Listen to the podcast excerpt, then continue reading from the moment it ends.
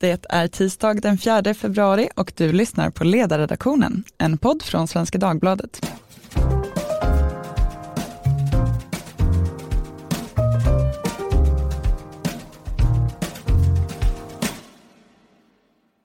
Jag heter Katarina Karkainen och idag ska vi tala om Demokraterna i USA och dess premiärval.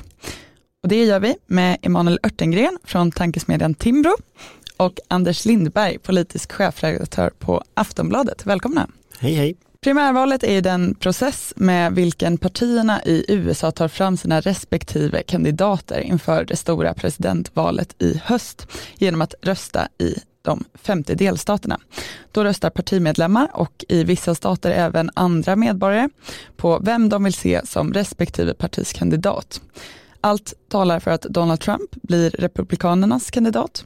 Men vem ska utmana honom och representera Demokraterna? Ja, det är vad som ska avgöras nu och igår så hölls det första primärvalet eller nomineringsmötet i Iowa i mellanvästern i USA. Om allt hade gått som det skulle så hade vi haft ett resultat att diskutera nu, men det gjorde det inte. Det ska vi också prata om. Men först Emanuel, så får du inleda med att berätta hur går de här primärvalen till? Du har ju skrivit kort om det idag och det är en ganska speciell process. Ja, eh, primärvalen i Iowa är väldigt speciella eftersom det är inte så att man bara går till en vallokal och lägger en valsedel i en urna. Utan eh, man måste vara på plats senast klockan sju på kvällen i sin vallokal och det brukar vara till exempel en gymnastiksal som hör till en skola i ditt valdistrikt. Och sen så inleds det med att en representant från varje eh, kampanj eller en förespråkare för varje kandidat eh, håller ett kort anförande och säger eh, den här kandidaten är den mest kvalificerade att utmana Donald Trump. Den här personen har erfarenhet av att vara guvernör i en delstat eller borgmästare eller har suttit i kongressen och därför ska du rösta på den här kandidaten. Och sen får man gå och ställa sig i eh, olika hörn eller vid bord och sådär och, och så for, alltså ställa sig verkligen i fysiska formationer så det är ingen valhemlighet att tala om eh, utan man, man, ställer sig vid, vid eh, ett bord eller ett hörn eller något liknande där, där den kandidatens supportrar står. Och det är den första rundan. Eh, för sen kan det vara så att vissa kandidater inte har nått upp till det man kallar för, för minimal viable threshold. Alltså man måste få minst 15 procent i varje eh, litet valdistrikt. Då. Så om du Katarina har gått och ställt dig i Bernie Sanders hörn, eh, vilket skulle förvåna mig om just du gjorde det, men om du hade gjort det eh, och Bernie Sanders i ditt valdistrikt inte hade nått den här tröskeln då på 15 procent, då hade du i en andra omgång försökt, eh, då, då hade du fått gå till en ny kandidat. Då hade du antingen fått gå till en kandidat som redan hade eh, haft mer än 15 procent eller försöka locka folk från eh, en annan kandidat som fick mindre än 15 procent i första omgången att gå till Bernie Sanders hörnet så att han i sin tur når upp över 15 procent. Eller så kan du välja att gå hem om du tycker att nej men det är Bernie or bust, jag skulle inte vilja ha någon annan kandidat. Och så ser det ut, så det är inte bara ett nomineringsmöte utan det är flera och de pågår samtidigt och det kan ta, ja brukar ta två och en halv timme kanske och, och räkna alla röster. Eh, och eh, den här processen har man eh, gjort i Iowa i, i ja, jag tror nästan 200 år. Men Iowa har blivit så viktigt eh, efter att man gjorde om eh, nomineringsprocessen till partiernas eh, kandidater eh, på 70-talet. Så 1972 eh, tror jag det var så, så gjorde man för första gången så att istället för att ha ett jättestort nomineringsmöte på Eh, partiets kongress, Demokraternas kongress, där det ofta blev bråk, så bestämde man sig för att nu ska vi göra, eh, nu ska vi ha liksom i, i delstaterna var, var, för sig och, och, medlemmarna ska få mer inflytande istället för att det är en massa partibossar som gör upp i slutna rökfyllda rum om vem som ska bli kandidat. Eh, så, så det, det, är så processen har gått till nu sedan 1972 och Iowa har ju blivit så viktigt för att det ger ofta kampanjerna momentum. Vinner man i Iowa och i, eh, också i New Hampshire som är den andra delstaten när man har primärval så får man, det blir som en, eh, det blir en effekt liksom att man får mer medieuppmärksamhet, eh, det blir fler donationer till kampanjen eh, och, och väljare i andra delstater tar ju det liksom som en signal att den här, den här kandidaten är en, en valbar och vinnande kandidat så, så honom eller henne ska jag också rösta på. Det blir tonsättande för resten av valrörelsen helt enkelt. Precis. Och det skulle ju egentligen ha funnits ett eh, resultat nu, men det finns det inte. Vad var det som hände? Det som hände igår som var annorlunda från, från tidigare år är att, att funktionärerna skulle ha en eh, mobilapp där de skulle rapportera resultaten till eh, till Des Moines eller som då är Iowas huvudstad. Och problemet, eh, eller det finns två problem som jag har förstått. Det ena problemet var att Eh, till skillnad från tidigare år så skulle man rapportera in tre sorters röster. Man skulle dels rapportera in den här eh, preliminära omröstningen, alltså den innan man hade låtit folk formera sig igen. Så att den, eh, inklusive då de kandidater som inte nådde 15 tröskeln. En för omröstningarna efter den här liksom andra omgången där alla var tvungna att nå över 15% eller bli utslagna. Och en där man då skulle sammanfatta, men hur många delegater får, för varje delstat ger den vinnande kandidaten ett eh, visst antal delegater i, i nomineringsprocessen. Och eh, det var första gången man, man rapporterade alla tre. Tidigare har man, har man bara haft med de, de sista två röstresultaten. Så det var det ena problemet och det andra var att den här mobilappen som funktionärerna skulle ha för att rapportera in resultaten har strulat. Och då försökte vissa funktionärer ringa in, alltså per telefon resultaten, men då var telefonlinjerna upptagna. Eh, så det har varit mycket tekniska problem. Och reaktionerna på det här har blivit ganska starka också, det för det är Demokraterna som parti som organiserar det här. Ja, så det, det, här kommer nog att leda till en del soul searching i, i Demokraterna och man kommer nog ifrågasätta, kommer vi och, mm. ja, ska vi, ha, eh, ska vi ha valen på det här sättet i framtiden? Mm. Vi ska försöka nysta lite i vilka de här olika kandidaterna är och vi ändå tror att det eh, kommer att gå. Men jag är nyfiken, Anders, jag såg att du skrev i morse på Twitter om, om detta eller om Demokraterna. Som sagt, Trump vinner nog eftersom Demokraterna är fast beslutna att skjuta sig i foten. En specialitet för vänstern i alla länder. Vad var det du tänkte på då? Alltså jag gick ju upp tidigt för att se resultatet av detta. Eh, jag, inte två, men, men eh, ganska tidigt var jag uppe faktiskt och eh, försökte leta efter ett resultat och möttes då av att vi hade också en direktsändning på Aftonbladet om detta. Men det kom ju inget resultat och sen så skulle det komma ett resultat och sen trillade ju de här olika talen in. Pete Buttigieg som då i princip förklarade att han var segrare Ehm, Bernie Sanders som sände ut någon, någon eh, halvkvävd eh, kommentar med egna siffror och så vidare. Och Biden som ifrågasätter alltihop. Eh, det, det påminner mig väldigt mycket om hur vänstern brukar göra. Att liksom, man har en stor chans att vinna över Trump. Trump är extremt impopulär. Eh, men man är sin egen största fiende. Och den amerikanska vänstern är ju inte ensam om detta. Den brittiska vänstern är likadan. Socialdemokraterna i Sverige var likadana under EU-omröstningen till exempel. Man bråkade internt. Eh, sen skiljer ju sig deras system åt från vårt väldigt mycket. Det är ju tvåpartisystem där, där liksom från eh, AOC och Bernie Sanders till vänster till liksom Biden som ju är någon slags halvfolkpartist, eh, moderat kanske snarare, eh, till höger i partiet så är de i samma parti. Det hade de ju aldrig varit i en, som ett normalt ett parlamentariskt system av något slag utan det är ju just deras valsystem som gör att du trycker ihop människor som egentligen tycker helt olika och på det sättet så ska du då ändå få fram någon som alla ska rösta på. Då. Vad som händer nu med, i och med Iowa det är ju att man sumpar ju momentum framförallt. Och det blir väl New Hampshire som blir det första liksom, riktiga primärvalet. Eh, och det är ju ett riktigt primärval också, det är ju inte en caucus vilket gör att sen vet vi väl lite mer. Men jag tror ju tyvärr att vi ser ett läge där Trump mycket väl kan bli omvald. Just eftersom hans motståndare är, verkar vara en hög klantskallar. Vad säger du Emanuel? Du har också varit inne lite på det här tidigare. Trump har väldigt goda eh, förutsättningar att bli omvald. Eh, därför att och det här gäller ju Sverige också. Eh, vi som eh, sitter här i studion, vi jobbar ju med politik varje dag, men det gör de flesta människor inte och de flesta ser liksom vad upplever de i sin vardag och de här senaste åren har det gått ganska bra för USA. Alltså ekonomin är stark, tillväxten har varit hög, arbetslösheten låg och eh, de flesta följer inte Trump på Twitter. Alltså inte ens de som är på hans rallys följer honom på Twitter och ser inte allt det hemska han skriver.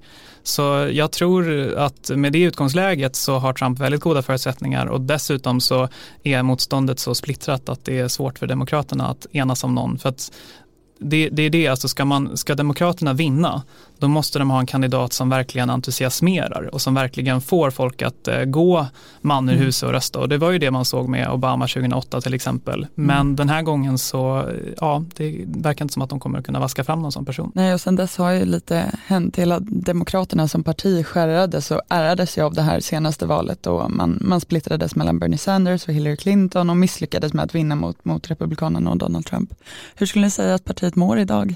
Alltså, jag tycker det är intressant. Alltså, partier följer ju alltid en slags kurva på något sätt. Att när, när, man förlorar då går man ofta tillbaka till rötterna, man går tillbaka i, i Demokraternas fall till vänster, det är svenska Socialdemokraterna också, när man förlorar att man går till vänster. Och sen ska man utifrån den positionen försöka vinna mitten och det blir väldigt svårt. Så det blir ofta en negativ spiral där man så förlorar igen och igen och igen. Och lyssnar man på så möten i Demokraterna som, som jag har en del kompisar som är aktiva där också i det här, också i den, den vänstraste delen som är väldigt, väldigt pro Eh, Bernie Sanders och så. Men det är också väldigt tydligt att det, det, är väldigt internt. Det blir väldigt mycket fokus på konstiga frågor som, som ingen, eh, som transgenderdebatten till exempel som är jättestor i, i det demokratiska partiet. Men som naturligtvis är ganska svårt att vinna marginalväljare eller vinna konservativa fästen. Eh, den typen av frågeställningar blir jättestora när man liksom bråkar med varandra och försöker hitta liksom skillnaderna mellan, mellan varandra. Och som jag ser det nu, om jag tittar på det liksom rent rent eh, liksom, framåt så ser det ju ut som att Biden har förmodligen störst chans att vinna mot Trump. Eh, Bernie Sanders ser ju dock ut att ha ganska störst chans att vinna nomineringen.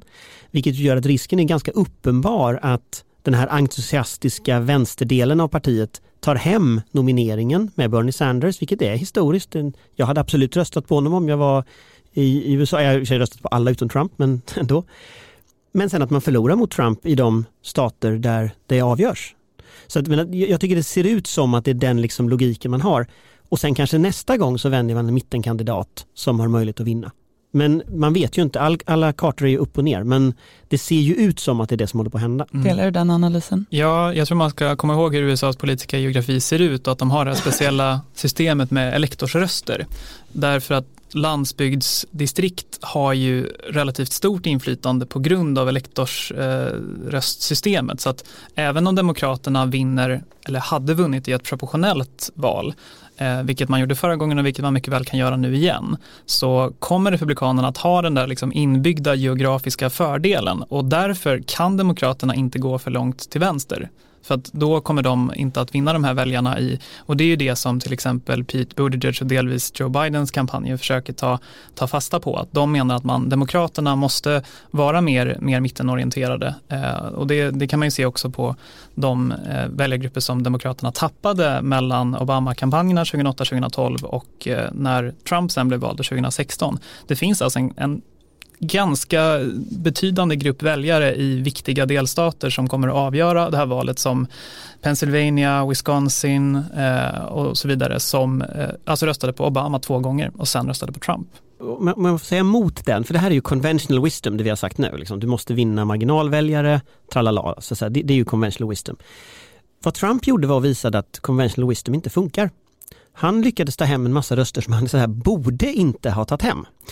Eh, och då hade han en ganska engagerad liten grupp människor bakom sig som var jättehardcore och som slogs till slutet och som successivt ökade sitt inflytande eh, i kampanjen. Det finns ganska tydligt samma krets människor runt Sanders. Det ser man inte minst i typ av bidrag han får, i hur engagerade människor är eh, i hans kampanj. Så det kanske är så att conventional wisdom inte gäller. Man vinner inte val i mitten längre. Man vinner val genom att mobilisera sina egna. Och då blir eh, äkthet den nya regeringsduglighet.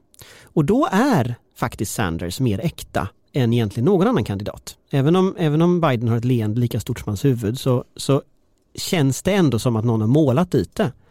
Det gör det inte på Sanders. Och det där tror jag kan vara, om man då säger emot conventional wisdom, det där kan vara det som faktiskt ritar om hela kampanjen. Eh, och jag tycker det är väldigt svårt att veta vad som i det här nya landskapet så att säga gäller. Mm. Hade det varit två val sen, tre val sen, då hade jag självklart sagt Biden ska vara kandidat, Biden kommer att vinna. Men det gäller inte riktigt längre, eh, skulle jag säga, den, den regeln. Det är uncharted territory. Det är inte bara du som är, eh, känner sig förvirrad i det här nya landskapet. Eh, många på andra sidan Atlanten verkar verkligen göra det också. Eh, om ni ändå måste gissa, vem tror ni tog hem det nu i Iowa? Nej, jag vet faktiskt inte. Jag tror att det här systemet med hur man räknar och, och sådär, men det, det, det, jag, det jag har sett är att det var alltså ett antal distrikt och det var väl samma som förra gången alltså, som avgörs faktiskt då genom att man, eh, man singlar slant. Eh, och det tyder ju på att det varit väldigt jämnt, så jag, jag vågar faktiskt inte gissa, men eh, om man som Anders antydde innan baserar sin bedömning på vilken typ av tal som kandidaterna höll eh, efter, eh, ja, efter att de här nomineringsmötena var klara igår kväll så verkar det ju som att det har gått bra för Bernie Sanders och för Pete Buttigieg eh, och att det inte har gått så bra för Joe Biden. Och Elizabeth Warren. Ska man inte glömma heller, hon finns också. Absolut. Så, så, så, så tittar vi, alltså min gissning är att kanske, om jag nu måste gissa så att säga, om jag är tvingad att gissa så här, så, så, är min gissning att, att, precis som du säger, Pete Buttigieg och, och, och, och Sanders ser ju ut att ha kommit ut ur det här bra. Men om vi rullar fram ett par primärval då tror jag fortfarande att det kommer att vara Sanders mot Biden och det kommer att vara två olika berättelser om hur man vinner. Mm. Och båda berättelserna kommer att handla om att den egna kandidaten är bästa kandidaten mot Trump. Det är inte bästa kandidaten för landet, det är inte Nej. bästa politiken, utan det är den som slår Trump troligast. Och då, det kommer att ta ett tag innan de två har liksom rätt ut det. För båda har bra stories. Eh, Biden har conventional wisdom eh, medan då Sanders har det här liksom unga entusiastiska så att säga. Sen kan man slänga in en sak till i detta. I brittiska valet så försökte ju eh, Corbyn lite likt Sanders, även om Corbyn är mycket, mycket mer vänsterextremare än, än vad Sanders är, mycket, mycket längre till vänster. Men han försökte med just det här liksom ungt, entusiasmerat och totalförlorade. Så att liksom, ja, jag tycker det finns både och vad man, vad man kan säga. Men jag skulle tro att de två står mot varandra när det här liksom har ja, ett par primärval framåt. Emanuel, vad hoppas du på? Jag hade hoppats på en helt annan eh, kandidat. Jag tycker inte att jag ser någonting i fältet just nu bland demokraterna som är entusiasmerande och jag är verkligen ingen Trump-anhängare heller. Eh, jag hade nog hoppats på, och nu talar jag inte som eh, vad ska man säga, jag sätter mig inte på med några amerikanska glasögon nu, utan nu talar jag ur ett europeiskt perspektiv. Och ur ett europeiskt perspektiv så tror jag att eh, Joe Biden eller Pete Buttigieg vore eh, en bättre president än eh, till exempel Bernie Sanders eller Elizabeth Warren. De har en mer internationell utblick, de är båda mer handelsvänliga, så där skulle man kanske kunna minska de här spänningarna vi har sett på senare tid mellan EU och USA vad gäller till exempel eh, WTO, eh, möjligen även vad gäller NATO. Eh, Sanders är mer isolationistisk och, och liksom, liksom Trump på det sättet, även om han inte är lika extrem. Eh, så utifrån ett europeiskt perspektiv och med liksom nationella intressen för ögonen så skulle jag säga att någon av de mer moderata demokratiska kandidaterna är att föredra. Men den är verkligen vem av dem som, som kan vinna mot Trump? Det tycker jag är liksom den, den centrala frågan. Eh, det finns, det som talar för Sanders i det läget, det är ju den här engagerande gruppen, men det är också tidsandan. Därför att den här, den här indelningen brukar göra med liksom, sån här lite mer popindelning med, liksom med anywheres och somewheres. Människor som liksom är rotade i sitt lokalsamhälle, människor som har en mer global liksom utblick och liksom rörliga och ofta högre inkomster, högre utbildning. Medan de människor som är lägre utbildning kanske är mera somewheres, de har liksom en fast rotad plats. Den konflikten som finns och som vi diskuteras ganska mycket på senare tid, så representerar både eh, Trump och eh, Sanders en slags somewhere, en slags rot tillbaka i det gamla, tillbaka i lokalsamhället. Det finns en isolationistisk del i det, det finns alla de här sakerna.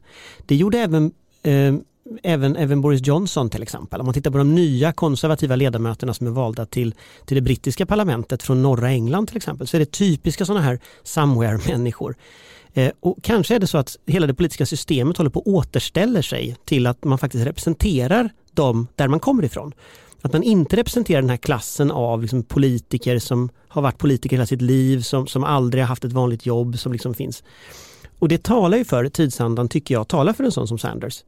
Eh, som så förändrar landskapet och faktiskt förändrar politiken i USA. Eh, tillbaka till liksom lite mer av ändå representativ demokrati och mindre av att den politiska klassen far iväg. Och det tror jag är någonting som kan ses i fler länder. Eh, och det är som centrum-periferi snarare än det liksom, som den gamla konfliktlinjerna.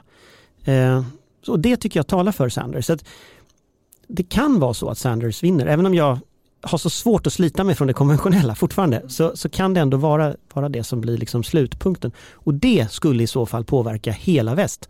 Så då kommer ditt argument om vad som är bäst för oss tillbaka till oss. För det betyder också att vänstern i Europa kanske börjar anpassa sig till sina väljare och kanske återta någon slags existens efter den här kräftgången som har funnits. Mm. Jag håller med om stora delar av den analysen men det som jag undrar är ju hur ska Sanders egentligen få igenom det han vill? För att han pratar lite vagt om en politisk revolution. Han har ju förslag som till exempel att man ska då införa ett slags skattefinansierat sjukvårdssystem i USA som påminner mer om det vi har i Sverige och han har förslag om eh, massiva satsningar på, på eh, förnyelsebar energi.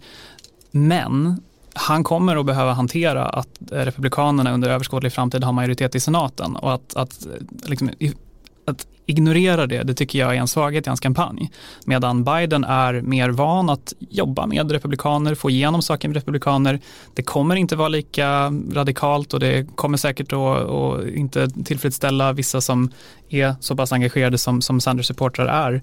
Men jag tror att Biden har större chans att faktiskt få saker gjorda medan Sanders kommer att liksom springa in i en vägg. Det finns, eh, Sanders har en stor svaghet som politiker och det är att han är en ensamvarg. Han har historiskt som senator varit ganska dålig på, på att eh, bygga allianser. Och det så, jag såg en intervju med honom för ett tag sedan där, där han fick frågan om är det någon personlig svaghet du har? Och då sa han ja, jag, jag säger inte grattis till folk när de fyller år. Jag tycker att det är oväsentligt.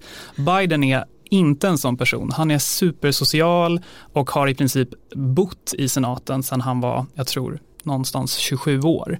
Eh, och han tror på systemet på ett annat sätt och det kanske vissa tycker är en svaghet men jag tror att det också ger honom förutsättningar att faktiskt kunna driva igenom en agenda. Sen vad den agendan är, det är lite luddigare än vad Sanders vill göra. Men det, det blir ju så, Biden blir ju en fortsättning av Barack Obama. Ja. Eh, men tittar vi på Trump så tror jag inte heller han säger grattis till folk när de fyller år. Eh, oh, nej. Och han tog hem valet. Men han har så, en majoritet i senaten och absolut, kongressen? Absolut, och, och det, det, det, det, är ju så konstitutionen ser ut. Men, men det är ändå, jag, jag tror ändå att för liksom någon slags systemkritisk tid behöver ofta systemkritiska kandidater.